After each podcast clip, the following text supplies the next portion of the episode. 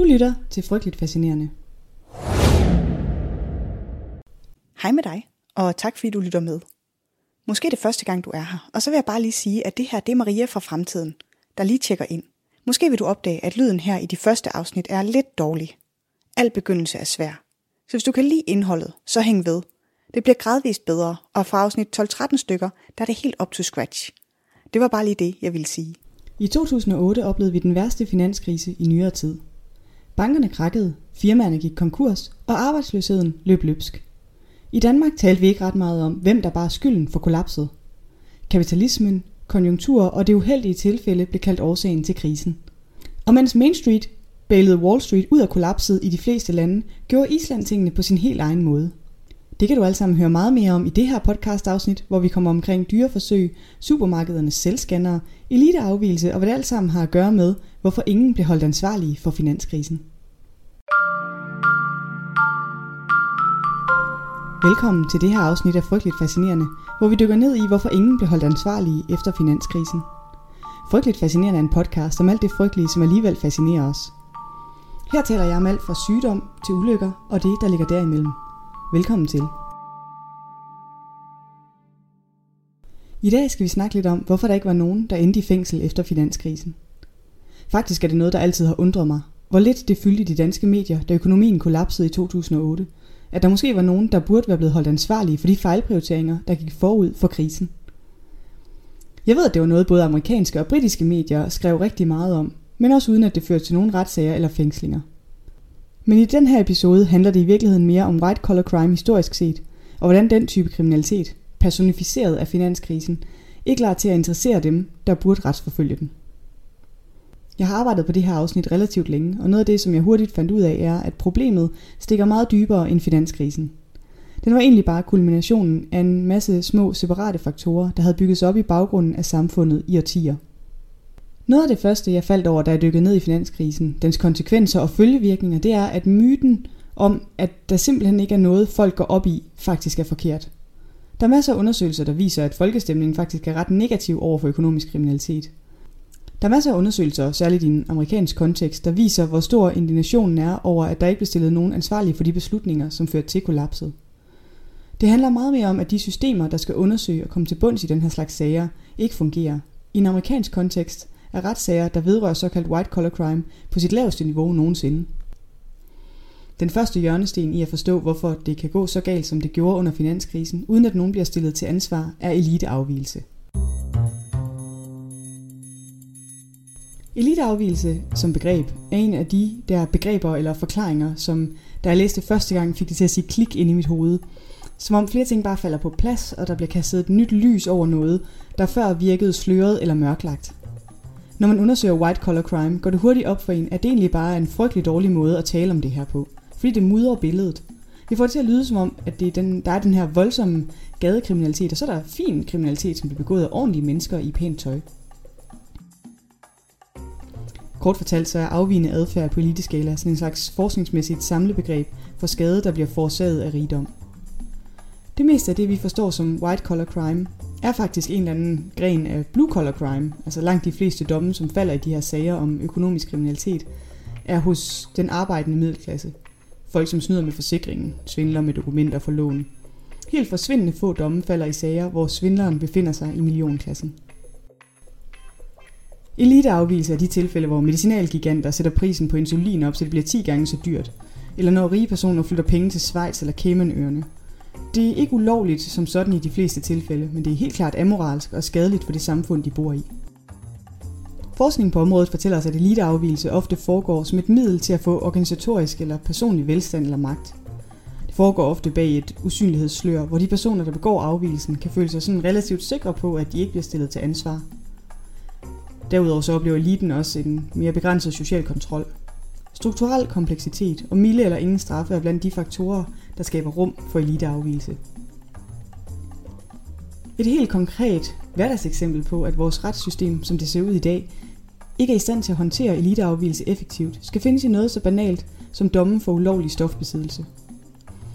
Retsstatistikker fra USA viser, at fængselsstraffe for besiddelse af crack i gennemsnit er 18 gange længere end for besiddelse af kokain i pulverform. 18 gange længere. selvom den molekylære struktur af de to stoffer faktisk er stort set identiske. Historisk har det været kendt, at kokain er en del af arbejdsmiljøet for bankfolk og børsmælere på Wall Street. Men det hører til de ekstreme sjældenheder, at der foretages beslaglæggelser og rensagelser på kontorerne. Og når der gør, så behandles de anholdte som patienter og ikke forbrydere. De tilbydes rehabilitering på eksklusive Long Island klinikker, mens deres crackbesiddende medborgere kigger ind i fængselsstraffe på 8-10 år. Fattige minoriteter modtager strengere straffe for den samme kriminalitet end den hvide økonomiske og magtmæssige elite. Eliten beskyttes af privilegiernes skjold og bliver behandlet som patienter og ikke forbrydere af retssystemet. Det store mulighedsrum for eliteafvielse bliver også skabt af vores protestantiske arbejdsetik. Vores fokus på status, præstationer, individualisme og vores fetichering af penge og folk med penge. En af den vestlige verdens stærkeste indikator på, at nogen har klaret den, at de har succes, det er, at de har mange penge. En interessant statistik, jeg faldt over, da jeg researchede det her afsnit, er, at Amerika mister 5.000 gange flere penge til skatteunddragelse end til bankrøverier. Amerikanske firmaer tilrender sig mere for økonomien hvert år, end gadekriminalitet koster i to årtier. Og alligevel ligger det alt overvejende fokus i kriminalitetsbekæmpelse på gadekriminaliteten. De efterforskes mere, de straffes hårdere. Anyway, det er den brede definition af eliteafvielse. Ideen om, at rige personer skader økonomien strukturelt og i stor skala, men at retssystemet ikke er i stand til ægte at gøre noget ved det. Dels fordi noget af det ikke er direkte ulovligt, og dels af en række strukturelt forankrede grunde. Vi har ikke engang et ordentligt sprog til at tale om de her ting. Og selvom det ikke er hele grunden til, at ingen bliver holdt ansvarlig efter finanskrisen, så bidrager det altså med en del af forklaringen. Et andet kernebegreb i det her, noget jeg faldt over ret tidligt i processen også, er det vi kalder tillært hjælpeløshed. Udtrykket kommer faktisk fra dyreforsøg, hvor man med hunde eksperimenterede med elektriske hegn, og hvordan hunde, når de har fået stød tilpas mange gange, at hegn holder helt op med at prøve at komme ud, selv når man slukker for strømmen i hegnet, fordi de forventer at få stød.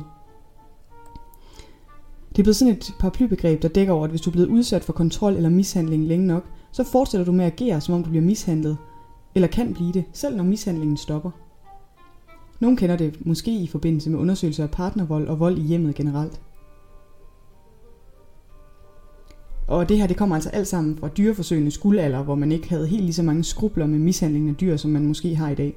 Tænk Pavlovs hunde bare på speed. Udvidede former af forsøget indebærer tre grupper af hunde, der placeres i en sele. I den første del af forsøget placeres gruppe 1 i selen i en afgrænset periode, og derfor så, så slippes de bare fri. De er kontrolgruppen. Gruppe 2 og 3 observeres parvis. Hundene i gruppe 2 får stød på tilfældige tidspunkter, og kan stoppe stødet igen med et håndtag. Hver hund i gruppe 3 sættes sammen med en hund i gruppe 2, og de får de samme stød som den, men hunden i gruppe 3 kan ikke selv stoppe stødet med et håndtag. For hundene i gruppe 3 virker det som om stødene stopper på tilfældige tidspunkter, fordi deres eget håndtag ikke kan stoppe stødet. Hunden i gruppe 3 opfatter stødene som tilfældige og ikke mulige at flygte fra. I den anden del af forsøget så placerer man hundene på skift i et rum, som er delt op på midten af et meget lavt hegn, som hundene faktisk let ville kunne hoppe over. På den ene side af hegnet giver gulvet stød på tilfældige tidspunkter. De kan kun undslippes ved at man hopper over hegnet. Hundene i gruppe 1 og 2 lærer hurtigt at hoppe over hegnet, når de får stød. Hundene i gruppe 3, som tidligere havde lært, at de ikke selv kunne gøre noget for at undslippe stødet, lagde sig ned på gulvet og pev, når de fik stød. I eksperimenterne fandt forskerne kun én kur for den tillærte hjælpeløshed. Arbejdshypotesen lød på, at hundene i gruppe 3 ikke forsøgte at undslippe, fordi de ikke forventede, at de kunne gøre noget, som ville gøre en forskel. Den eneste måde, som forskerne havde held til at ændre den forventning hos hundene på, var ved fysisk at løfte dem og med deres ben mime bevægelsen, der skal til for at hoppe over det lille hegn. Det skulle gøres mindst to gange ved hver hund, før hunden igen selv begyndte at teste måder og få stødene til at stoppe på. Det har krævet en virkelig langstrakt og ubehagelig behandling af de her stakkels hunde, og jeg kommer til sagen om lidt, det lover jeg, men hæng lige på et øjeblik. Til sammenligning hjalp hverken opmundring, godbidder, belønninger og demonstrationer på den tillærte hjælpeløshed hos hundene i gruppe 3. En række senere eksperimenter, de fleste lidt mindre grusomme heldigvis, har bekræftet den deprimerende effekt af at føle mangel på kontrol over sin egen situation. For eksempel et forsøg, hvor mennesker blev bedt om at løse små gåder og puslespil, mens der var en distraherende lyd i rummet. De personer, som havde adgang til en kontakt, hvor de kunne slukke for lyden, de gjorde det sjældent, men de performer alligevel bedre i de løsningen af de små gåder end forsøgspersoner, der slet ikke har haft mulighed for at slukke for lyden. Alene det at være i kontrol over lyden modvirker lydens distraherende effekt. I dyreforsøg fra 2011 fandt forskerne, at dyr, der havde kontrol over stressende stimuli, havde en mere positiv reaktion end dyr, der ikke havde nogen kontrol selv. De dyr udviste tegn på tillært hjælpeløshed og faktisk også social angst. Den tillærte hjælpeløshed har, som jeg ser det, spillet en rolle på flere måder i udviklingen af finanskrisen i 2008. På den ene side har det i mange af de lande, hvis økonomi af verden er stærkt afhængige af, f.eks. USA og Storbritannien, været sådan, at de organer og institutioner, der skal overvåge og undersøge den finansielle sektor, har lidt det, man populært kan kalde døden ved tusind stik. De er blevet beskåret og har fået øget deres ansvarsområde til et punkt, hvor de er spredt så tyndt ud over så stort et område, at de ikke rigtig har nogen betydning længere, og i hvert fald ikke har nogen kinamands chance for at håndhæve lov, etik og moral. Et skoleeksempel på udvandringen af kontrollen ligger i FBI's fordeling af ressourcer. Efter terrorangrebet den 11. september forflyttede FBI en tredjedel af alt personale fra andre opgaver over på terrorbekæmpelsen. Den kæmpemæssige opgave om at forhindre fremtidige terrorangreb blev lagt oven i den eksisterende arbejdsportefølje, uden nævneværdig ekstra funding. Det betyder, at agenter simpelthen bare blev taget fra andre opgaver. Her blandt white collar crime. I 2007, kort før finanskrisen, var der i hele USA 15 FBI-agenter dedikeret til at undersøge boligmarkedet og svindel og spekulation i boliger i USA. 15 personer. De her organer og institutioner har simpelthen lært, at de ikke har personalet og ressourcerne til at undersøge og regulere de handlinger, der gik forud for krisen. På samme måde kan man se på den folkelige forståelse af den her type spekulation og forbrydelse. Vi som folk simpelthen får vant til, at dem, der sidder i toppen med ansvaret, slipper afsted med det. Den type af ekstremt mangelfuld regulering er i en amerikansk kontekst ikke unik for det finansielle område. Det er et kæmpestort problem, at det er så sjældent besværligt og dyrt at holde nogen til ansvar, når en finanskrise udspiller sig. Og det bringer os videre til et tredje begreb, der er centralt for at forstå, hvorfor ingen blev sendt i fængsel for finanskrisen. Sporting Theory of Justice. I al sin enkelhed handler det om retssystemet, og hvor besværligt det kan være at føre retssager mod white-collar forbrydere. Det er ofte personer, som har kendskab til den juridiske verden, og eller har penge nok til at købe sig til bistand, der har. Det, som Sporting Theory of Justice går ud på, er, at den, der bruger reglerne bedst, vinder. Retssagen er som en sport, og retssystemet er gået imod højere grad at være et administrativt system end et moralsystem. Der er i hvert fald et historisk skifte, man kan observere i den måde, der bliver afsagt domme på. Kigger man tilbage til starten af 1900-tallet, kan man se domme, hvor retten giver medhold til enkeltpersoner mod store firmaer, på grundlag, der ikke er sådan teknisk juridiske, men nærmere moralske. Kigger man på nogle af de højt profilerede sager fra nutiden, hvor der er åbenlyse moralske problematikker, f.eks. spekulativ bankdrift frem mod finanskrisen, eller kæmpestore hvidvaskningssager, ender det sjældent i mere end fratrædelser, anmærkninger, påtaler og påbud. Lignende mønstre kan man finde, når man vender blikket mod USA. Enron-sagen, der endte i verdenshistoriens største konkurs, milliarder af dollars mistet, tusinder uden pensionopsparing og impliceret med tråde helt op i det hvide hus. Frem mod konkursen var der liv og glade dage i Enron med millionlønninger til ledelsen og bestyrelsen og en placering som nummer 7 på Fortune 500-listen over USA's største virksomheder. I slutningen af 2001 går det galt. Og efter et stort antal lyssky transaktioner og et voldsomt pyntet regnskab, Frem mod konkursen styrtdykker aktien, til den bliver værdiløs og fjernet helt fra handlen på Wall Street. 21.000 ansatte må vinke farvel til deres pensionsopsparing, som var bundet i Enron-aktier. Men ikke alle var i samme båd. I de sidste måneder af firmaets levetid får en lang række chefer og direktører ekstra i lønningsposen, nogen i 1000 dollar klassen og nogen i millionklassen. Heller ikke alle tabte lige meget på aktiekrakket. Før den virkelige nedtur solgte den administrerende direktør Kenneth Lay alle sine aktier, mens han opfordrede medarbejderne til at købe flere. Alt sammen 5 minutter i lukketid, før de amerikanske myndigheder for alvor vendte deres blik mod Enrons regnskab. Jeffrey Skilling, som var tidligere topchef i Enron og kendte til bedrageriet, og vidste, at Enron i det store hele var et skrøbeligt korthus, svindlede 4.000 medarbejdere for deres pensionsopsparing. Han endte med at få sin dom drastisk reduceret ved at lave appel efter appel efter appel for den ene teknikalitet efter den anden. Han blev oprindeligt idømt 24 års fængsel, men endte med kun at sidde de 11, som følger en aftale om, at han ikke måtte anke flere tekniske detaljer. Det er i bund og grund den taktik, man kan se i sager med white-collar forbrydelser. Alt kan anfægtes, og de mindste juridiske detaljer kan trække sager i så uendeligt et langdrag, at det til sidst bliver en strategi i sig selv. En af de detaljer, Jeffrey Skillings advokater tog fat i, var at ordlyden i et af de spørgeskemaer, som juryen havde udfyldt, var biased mod virksomheder. Det er jo bare på den ene side åbenlyst bullshit, og alene et spørgsmål om en lille teknikalitet, som man kan gribe fat i i en uendelighed. På den måde bliver det sådan, at når en, der står anklaget for en forbrydelse, virkelig har råd til advokatbistand, så bliver hele sagen anderledes. Da jeg i sin tid skrev speciale, så gjorde jeg det faktisk med fokus på klassebias i retssystemer. Og en af de ting, de informanter, jeg interviewede, gav klarest udtryk for, var, at det at skulle møde i retten var som at stille op i et spil, hvor du ikke engang kendte reglerne, mens alle de andre har spillet det i overvis. Og en helt distinkt følelse af, at den ulige vægt spiller en afgørende rolle i, hvordan forløbet udspiller sig i retssagen. Dem, der bedst kan spille under systemets regler, har langt større chance for at slippe afsted med deres forbrydelser. Og i toppen af den finansielle sektor sidder der bare så pokkers mange mennesker med så pokkers mange ressourcer til at sikre, at de spiller det bedst mulige spil, når de møder retssystemet. Selvom det hele kan virke meget sort, så er det faktisk ikke alle steder i verden, hvor den finansielle elite slap igennem finanskrisen med skinnet på næsen.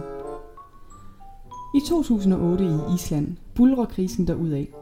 Valutaen kollapser, arbejdsløsheden er skyhøj, og aktiemarkedet er næsten udraderet. Men ulige samtlige andre vestlige økonomier, så håndterer Island det ved at lade sine tre største banker, Kauting, Glitnir og Landsbanken, kollapse og retsforfølge de bankfolk, der havde drevet den uansvarlige forretning. Mens den øvrige verden først fandt deres banker too big to fail, og sidenhen deres finansfolk too big to jail, så besluttede den islandske regering, at deres banker var too big to bail. De tre store banker udgjorde til sammen en værdi på mere end 10 gange den islandske bruttonationalprodukt og 20 gange det statslige budget. 80% af det islandske aktiemarked forsvandt, og hver anden virksomhed gik konkurs. 97% af landets bankvirksomhed forsvandt på tre dage. Det efterlod en befolkning, der følte sig enormt svigtet og meget vred, det estimeres, at mellem 2 og 3 procent af landets befolkning stemte sammen til en demonstration foran det islandske parlament.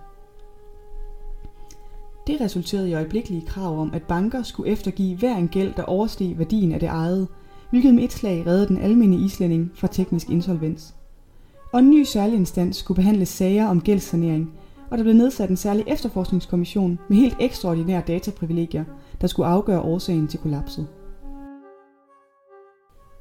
Kommissionen fandt et stort omfang af sager, hvor bankernes lån var udstedt til et spindelvæv af firmaer, der ejede hinanden på kryds og tværs, og som hver især ikke repræsenterede nogen særlig værdi. Hele foretagendet baseret på kredit fra bankerne. I en undersøgelse blev det også afdækket, at ejerne af de pyramider af finansielle foretagender også sidder i ejerkredsen af bankerne.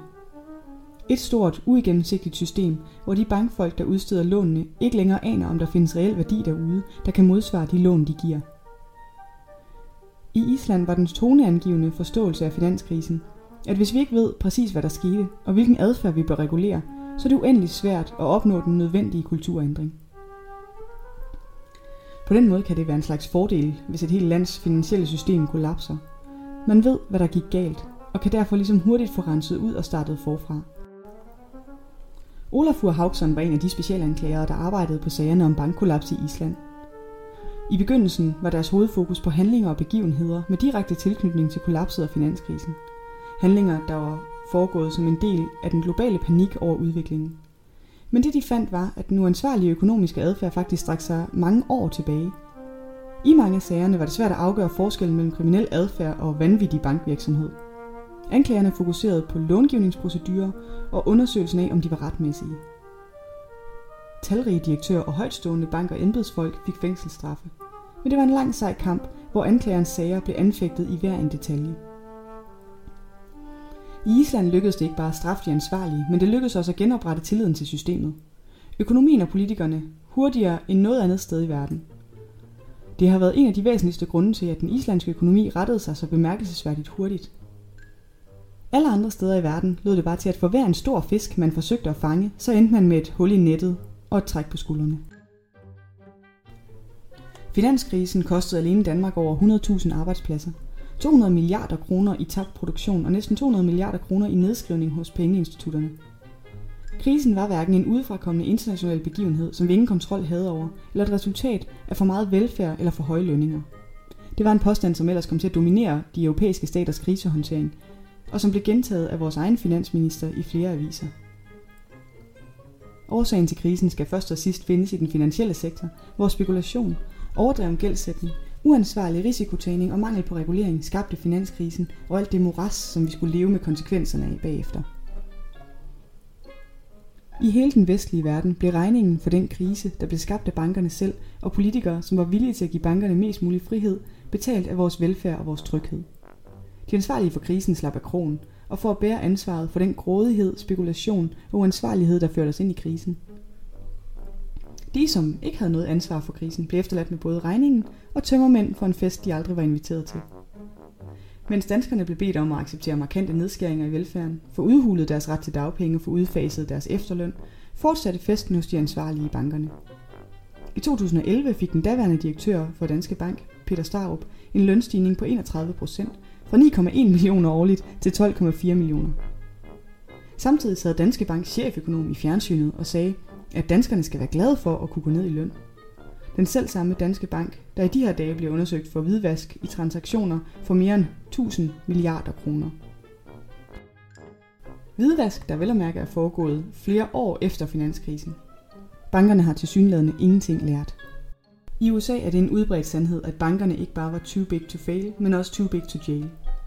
I Danmark er der forsøgt et hav af erstatnings- og straffesager for bankernes uansvarlighed.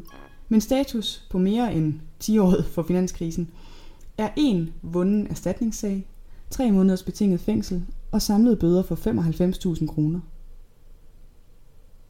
I mellemtiden er den danske og internationale banksektor vendt tilbage til historisk høje profitter, eksorbitante aflønninger og spekulation i lige så risikofyldte produkter som før krakket. Så blev vi så kloge. Min sidste pointe om finanskrisen, og hvorfor ingen blev holdt ansvarlige, handler om kriminogene miljøer. Forestil dig de der fugtige, lune områder, hvor bakterier trives og fordobles eksponentielt.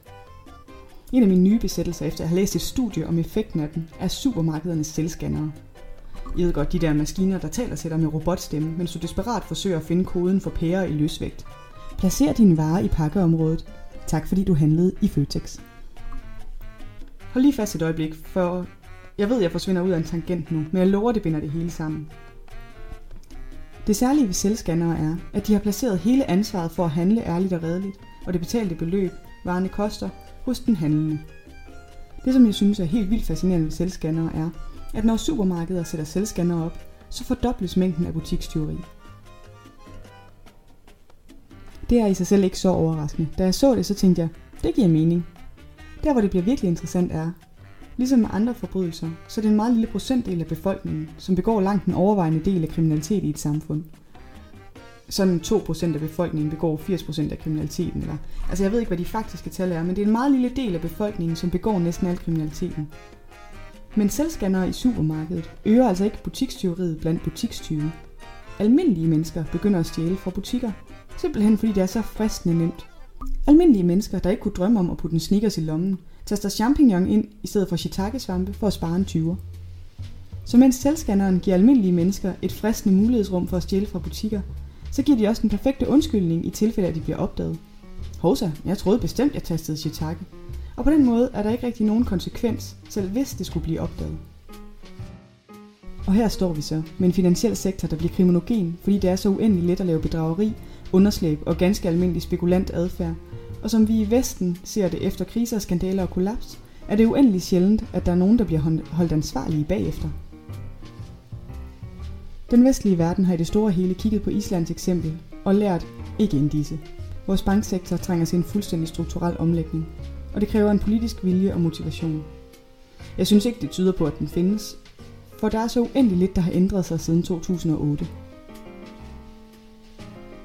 Nu er bankerne særligt i USA og England, men også herhjemme, større end de var præ-2008. De er ikke bare too big to fail, men nærmest også for store til at eksistere. Den politiske catchphrase, Main Street shall never again bail out Wall Street, lyder jo dejligt. Men så længe de samme strukturelle forhold gør sig gældende, og der ikke bliver holdt nogen ansvarlige, så må vi kigge videre på vores vaklende økonomi og håbe på, at regnskabets team ikke ligger lige om hjørnet.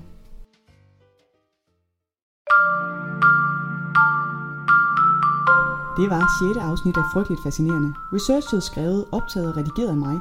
Jeg hedder Maria. Næste afsnit kommer allerede i næste uge, og du kan høre det i iTunes, Spotify eller der, hvor du normalt lytter til podcast. Du kan følge Frygteligt Fascinerende på Instagram, og gør det endelig, hvis du ikke allerede har gjort det. Hvis du kunne lide det, du hørte, så giv endelig podcasten en anmeldelse. Det hjælper andre med at blive frygteligt fascineret. Tak for nu.